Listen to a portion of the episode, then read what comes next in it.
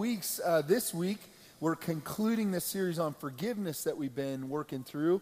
And we know that forgiveness is kind of one of those subjects, it's kind of uh, a, little, a little messy, a little sticky. It gets hard in a lot of ways, and yet it's really, really important for us. Um, Jesus said in Matthew 6 15, said, if you, uh, but, it, but if you refuse to forgive others, your Father will not forgive your sins.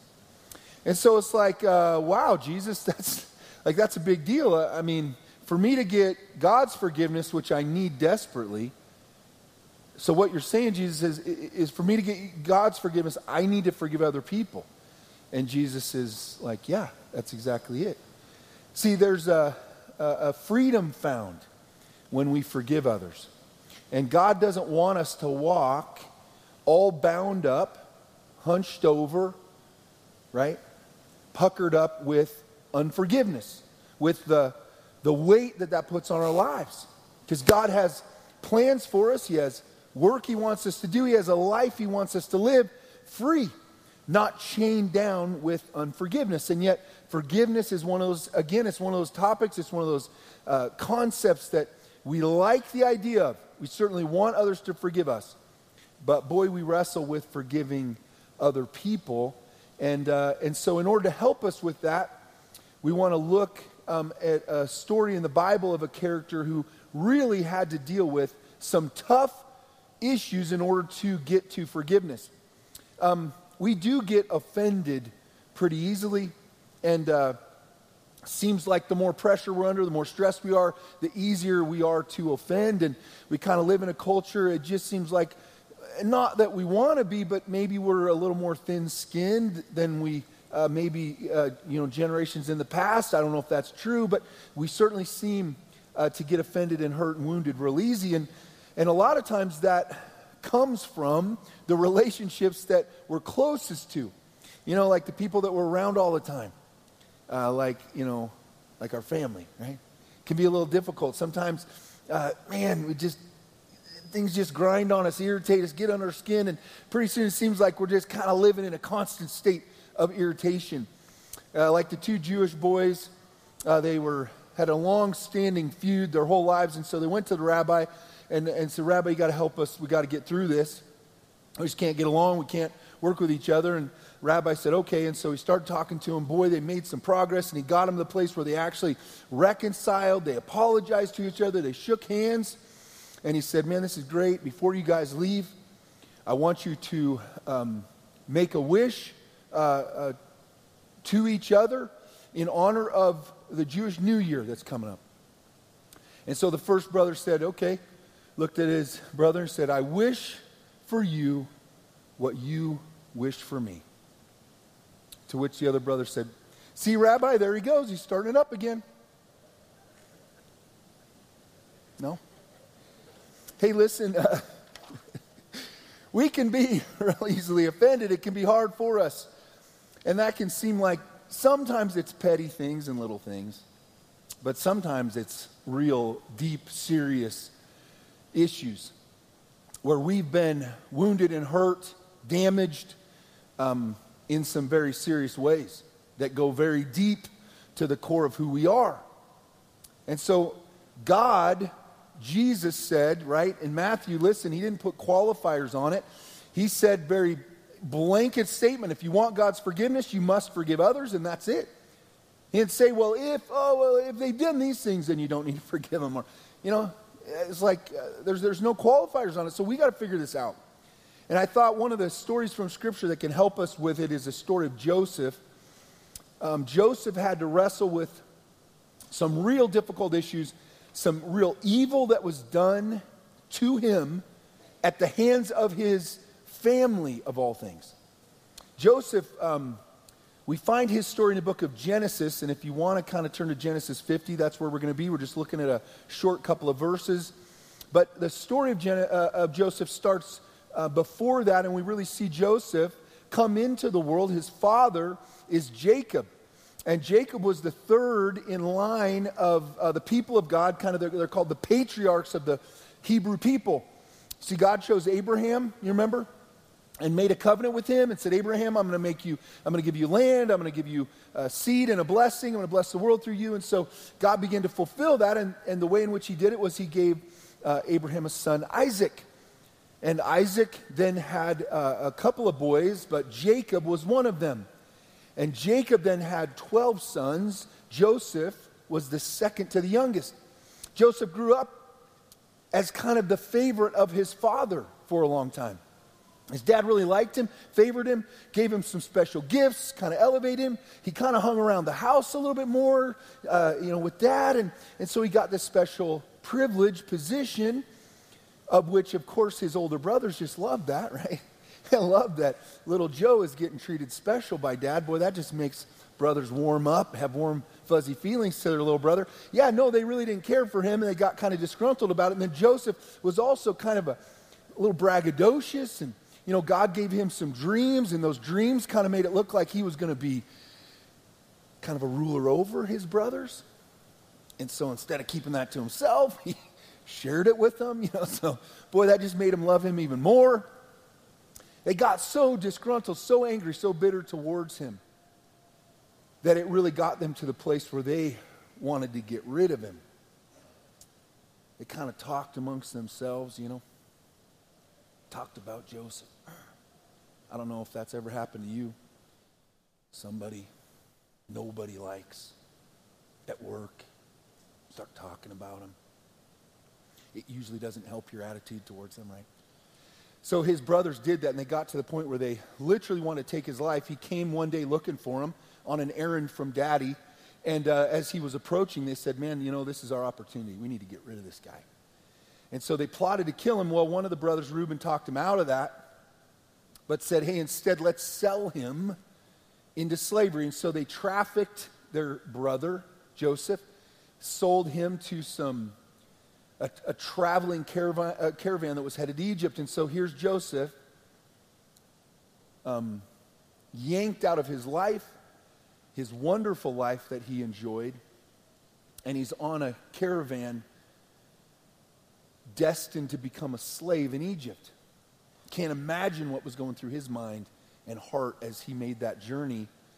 But he gets to Egypt, and then uh, a pretty high up official, pretty important official called Potiphar, he buys Joseph and uh, puts him into employment in his, in his home. And he had a pretty large house, pretty large estate. Well, Joseph somehow doesn't get hung up on the fact that his brother sold him, right? The evil that was done to him. Somehow, he continues to move forward he has to work through something to do this, but he, he starts to work. He, he continues to serve, and pretty soon Potiphar sees in him somebody that has a lot of promise, who's a leader, who has a lot of ability, and pretty soon Joseph finds his way into leadership, and Potiphar puts him in charge of his whole house. And he's doing a great job. Handling things ethically, working hard. His, his boss, is, uh, his business and his home is flourishing and growing. But then Potiphar's wife gets an eye for Joseph and starts to make advances to him. And Joseph does the right thing. He says no to her. And what does he get for his good behavior? Well, she accuses him of rape or attempted rape. And Potiphar believes her. And because he's an important official, when he throws him in prison, he ends up in the king's prison. And while he's there, again, he doesn't get hung up completely on what's happened to him, the injustice has been done to him, the evil that has been perpetrated on him, meant to destroy him. He keeps a good attitude, he keeps working hard, he continues to flourish where he's at. And pretty soon, he finds his way into leadership once again. And in the prison, the guy in charge of the prison puts him in command. And Joseph continues to try to do the right thing has a good attitude against all odds. And while he's in there, because it's a king's prison, a couple of the king's employees get thrown in prison, the baker and the cupbearer. And one day they have dreams, and Joseph, because God has given him the ability and gifted him, he, he's able to give them the interpretation of the dreams. And the baker's dream, not so good. He's going to lose his head. But the cupbearer, his dream means he's going to get out, reinstated. And Joseph says, Hey, man, please remember me when you get out. I helped you here. You know, you, have worked with me. You've seen me. I'm, I'm not a bad guy, but I'm, I'm in here in prison unjustly. Would you please just put in a good word for me? Tell somebody. And of course, cupbearer forgets about him. But two years later, when the timing was right, Pharaoh has some dreams that he can't sleep. They're disturbing him. And the cupbearer remembers Joseph at the right time. And Joseph ends up in front of Pharaoh, interpreting some dreams for him through the power of God. And Pharaoh says, Wow, I believe you're accurate. And the dreams are predicting a time of plenty, seven years and seven years of famine. So we need to gather up and store all the food, the seven years of plenty, so we're ready for the seven years of famine. And Pharaoh says, I think you're the guy to do the job. And so Joseph goes from prison to being second in command in Egypt. He's doing his job, minding his own business. Seven years of plenty, he stores it all away. Then the famine hits, and people are coming from all over the world looking for food. And one day, who shows up in front of him? But his brothers, the ones who sold him into slavery. And Joseph reacts to their presence differently than we might expect. Now, they don't know who he is, and so there's some time that he takes to work through practically forgiving them and, and working through how he's going to handle them. And we see kind of the painful, awkward process he goes through in the scriptures. I'd encourage you to read that story if you're not familiar with it. It's hard, it's tough, but in spite of the evil that has been done to him by these brothers, Joseph, because he knows the truth of God, is able to respond to them differently than we would expect. Differently than maybe we would be able to do if we were in his shoes. See, Joseph has learned the truth about God when it comes to how we're supposed to handle wrongs that have been done against us. It would seem that this knowledge has been passed down um, over a little over 2,000 years, through 2,300 years, six generations, that Joseph has been taught this truth about God, probably from his dad, Jacob.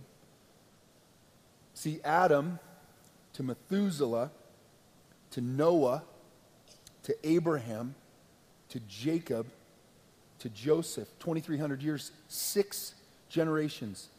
The truth that Joseph understands is one that we have to have firmly rooted in our hearts and minds.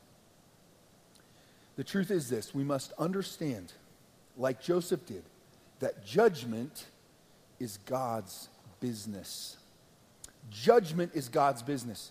If you and I want to walk free from the pain of the evil that has been done to us, that's meant to destroy us, we have to understand this truth.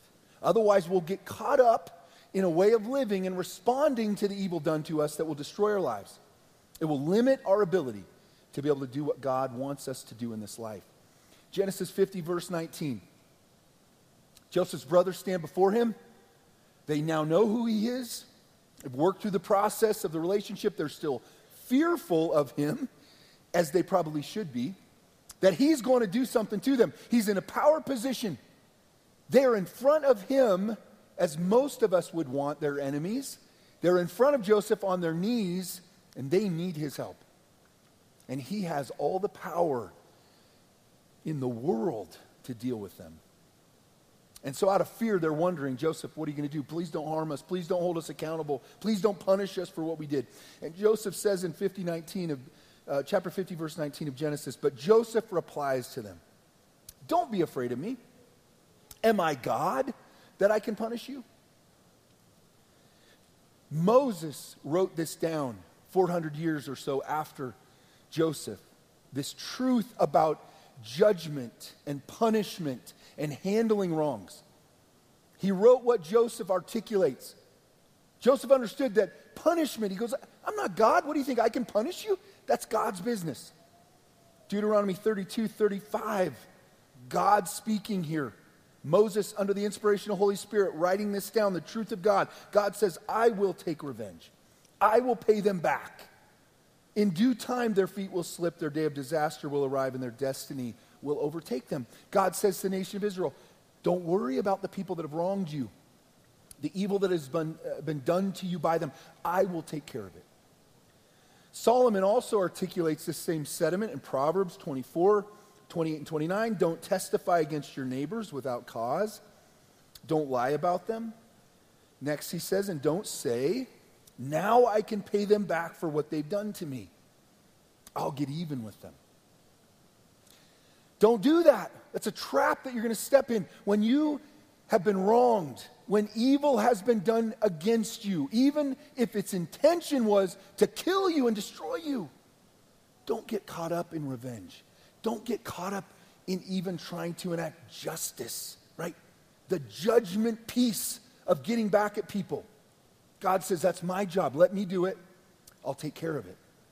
We must get this truth down we must be able to walk in this. We must be able to live this out if we're really to walk free from the sin that wants to grab a hold of us and pull us into subjugation to it.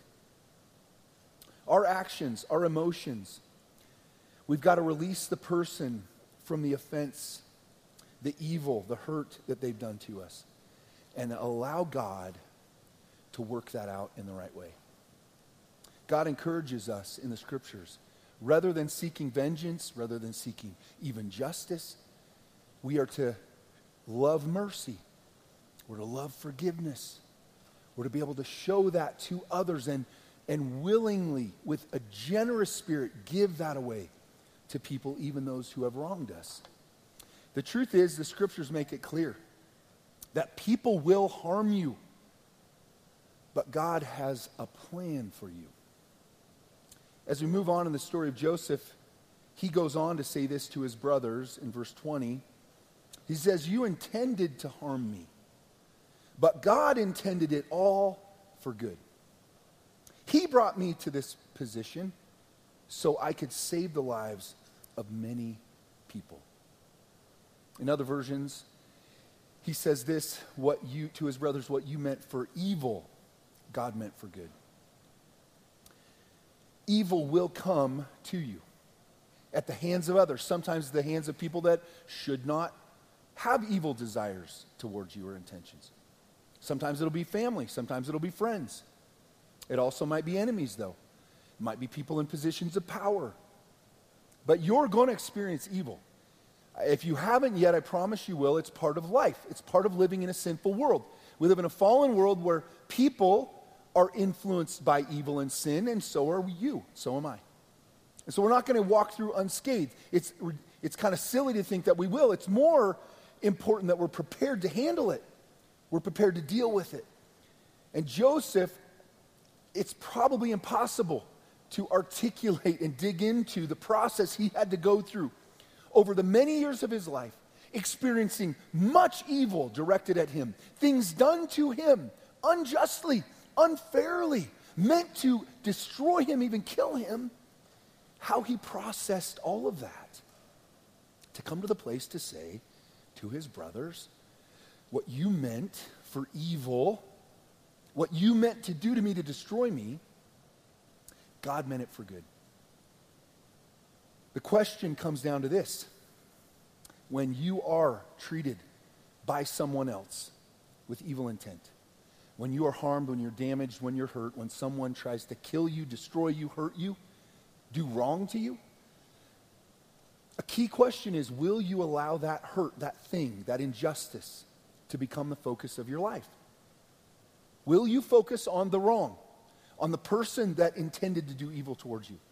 Will their actions, the pain they've caused, consume your life? Whatever you focus on, will consume your life. So, are you going to choose, as a result of wrong being done to you, to hold on to it, to harbor it? We call that a grudge, right?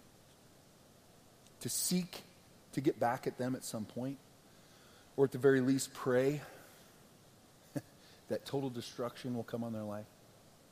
Are you going to live out of that hurt and pain? Or, like Joseph, was able to do as he navigated life and a life of wrong, keep his focus on God. You and I have a choice to make in this life when evil is done to us. We can either focus on the evil and the pain that it causes, or we can focus on God. We can keep our eyes on Jesus. we can realize that God's plans for us can and will be fulfilled. And they're good plans. They're plans for you to do good in this world. And those can be fulfilled and will be fulfilled as we look at the life of Joseph, not just in spite of the things that are done to us, but even using those things. See, the sovereignty of God is seen in the life of Joseph. It's one of the most powerful examples. God is sovereign over all things, His will is going to be accomplished. But part of what we also see is the free will or human choice of man, as Joseph chooses to handle the situation the right way. He chooses to continue to move forward and not get stuck in the pain of the evil done to him. He makes a choice there. He continues to move forward and trust God and work hard and not live out of that pain and not be stopped by it. And even though he struggles to forgive his brothers in the end, what he articulates, I think, is the most powerful demonstration of the sovereignty of God.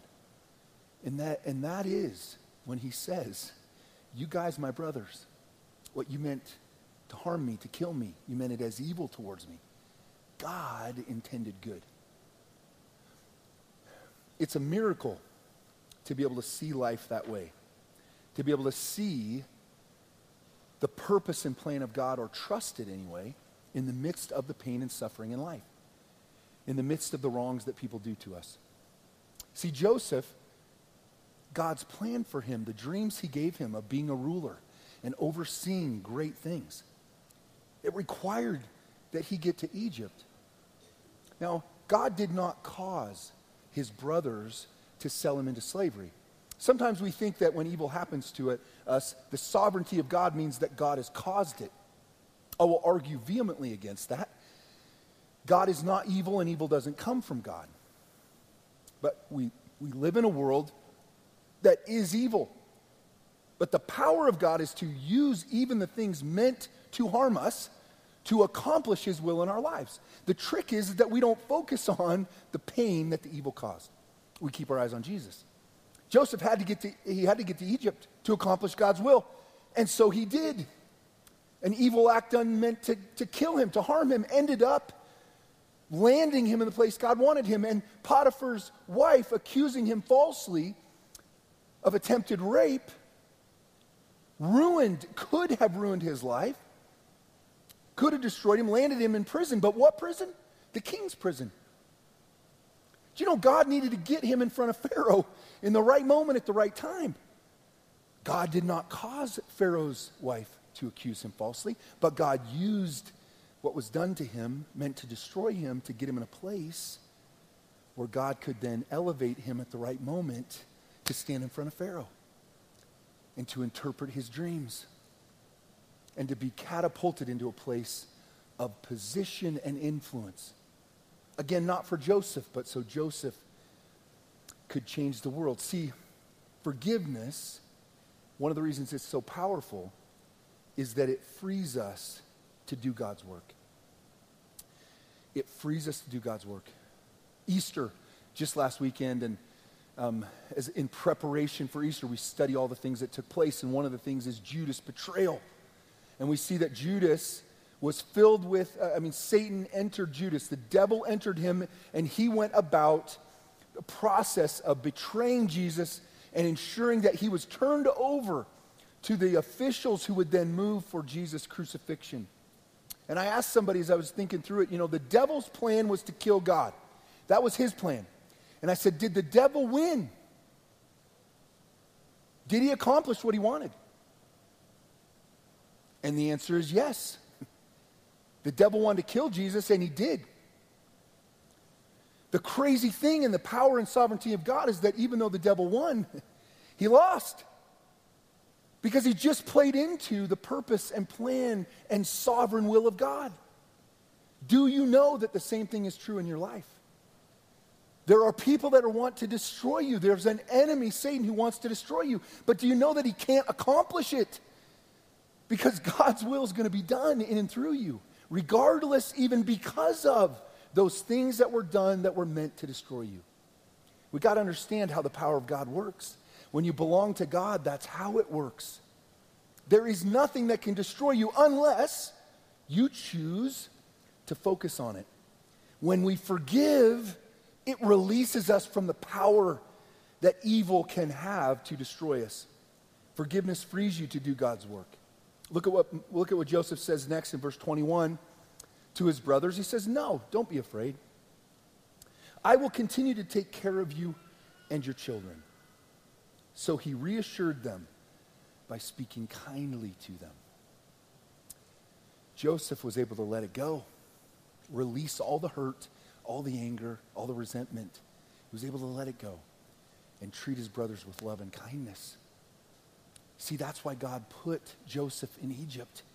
It was to save many people, but very specifically to save the nation of Israel, to ensure that they could continue.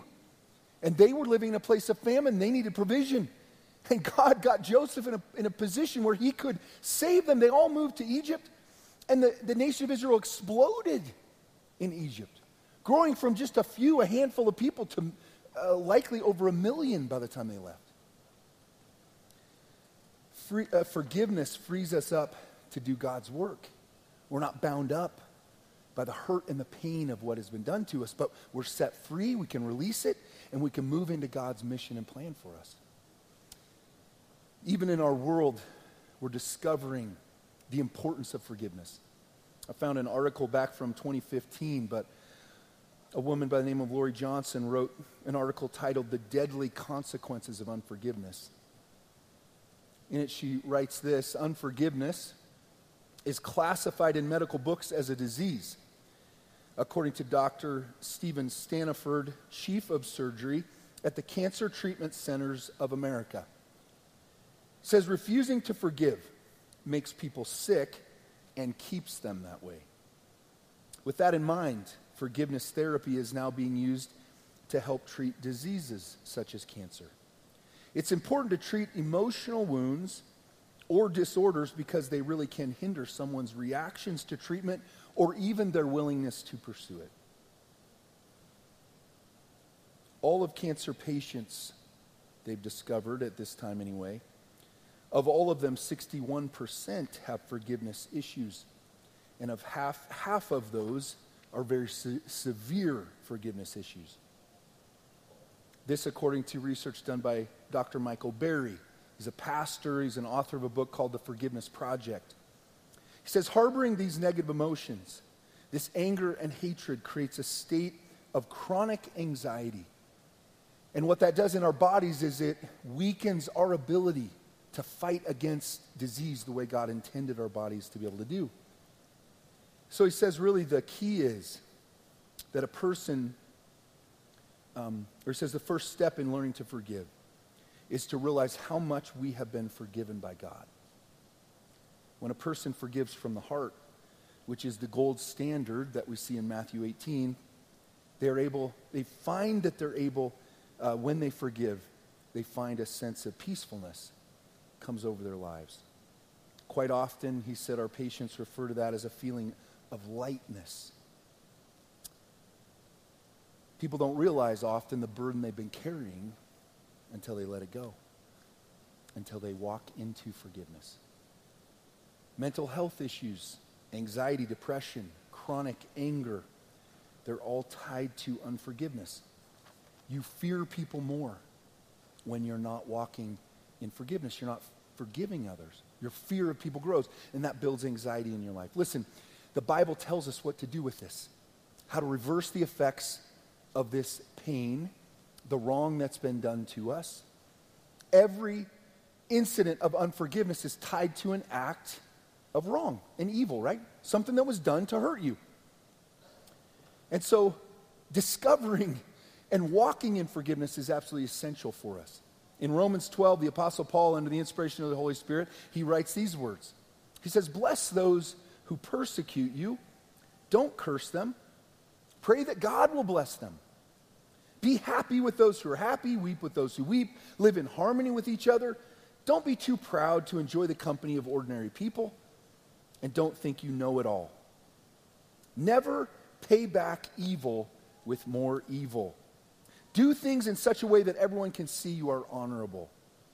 Do all that you can to live at peace with everyone. Dear friends, never take revenge. Leave that to the righteous anger of God. For the scriptures say, I will revenge, or I will take revenge. I will repay them, says the Lord. Instead, if your enemies are hungry, feed them. If they're thirsty, give them something to drink. In doing this, you will heap burning coals of shame on their heads.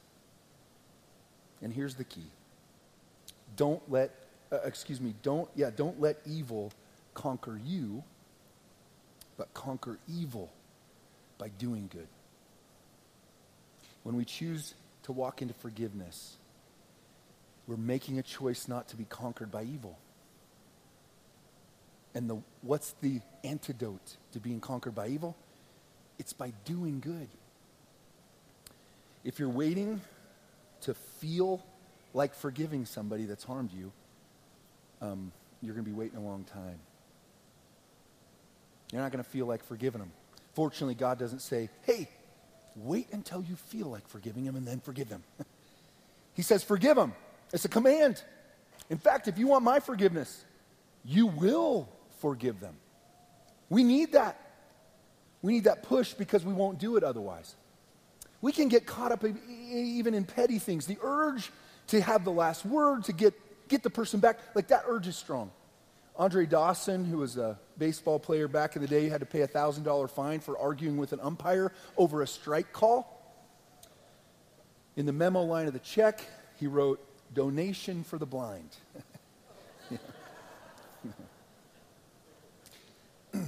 hey, listen, uh, uh, we live in this world, man. We're all in the same boat. We all have the same issues. And when things are done to us, no matter how petty they might seem, we have a desire to do something back, to get them back. You may know that's not revenge. Yeah, it is. That's that impulse to protect ourselves, to get ourselves, to right ourselves, to make sure that justice is done in our minds. And yet, the danger of seeking revenge is that we get consumed by it, right? Now, the evil that's done to us is consuming us, and we're just doing evil like the person that did evil to us. We're supposed to overcome evil. The way we do that is by doing good. That's why Paul says, yeah, you can love your enemies. You can do good to those who persecute you. You don't have to feel warm, fuzzy feelings towards them, but you can do. That's why I'm thankful it's an action, because I can take an action. I don't necessarily always feel the right feelings, right? Can't control that all the time, but boy, I can do the right thing. That's why that's how God has given it to us. Don't step into the trap of unforgiveness. Don't stay in that trap. If you want God's forgiveness, which you desperately need, then we must forgive others. We must learn to walk in forgiveness. It's the path to freedom. It's a path to sometimes healed relationships, though not always. You can forgive someone else, uh, somebody else, you can't make them forgive you. But see, even if someone else harbors resentment against you, unforgiveness against you, you can let, you can let them go. You can forgive them, you can release them. Um, it's important that we grab a hold of this, that we walk in it. The devil wants to destroy us. He wants us to hold on to the hurt and the pain and live out of it no matter how trivial it might seem. But the God who created you, the God who loves you, the God who wants you to live this life the way he intended, to do the good work he designed for you to do, that God, he wants to set you free. That the effects of sin would not hold you back, but would allow you, like Joseph, to run forward into God's plan and to do God's will and to do God's work. As we end today, I just have a question for you. Who in here is holding on to something against someone else? Are you holding on to something? Unforgiveness. It was a hurt done a long time ago, maybe not that long time, but you're holding on to it. Would you, out of an obedience to God, release it today? If you'd bow for just a moment, I want to lead you in a prayer, very simple prayer. This is a command from God. We're not waiting on the feelings, we're just going to act in obedience. And in acting in obedience, we can find freedom. So if you need to release them, I want to call you to it, challenge you to do it, remind you that God is waiting to release you from your wrongs until you release this person. And so I would just ask you to pray this prayer. God, out of obedience to you, I've been holding on to the wrong this person did to me.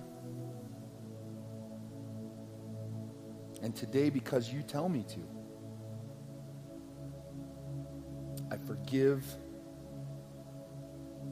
Put their name in there. I forgive of what they did to me.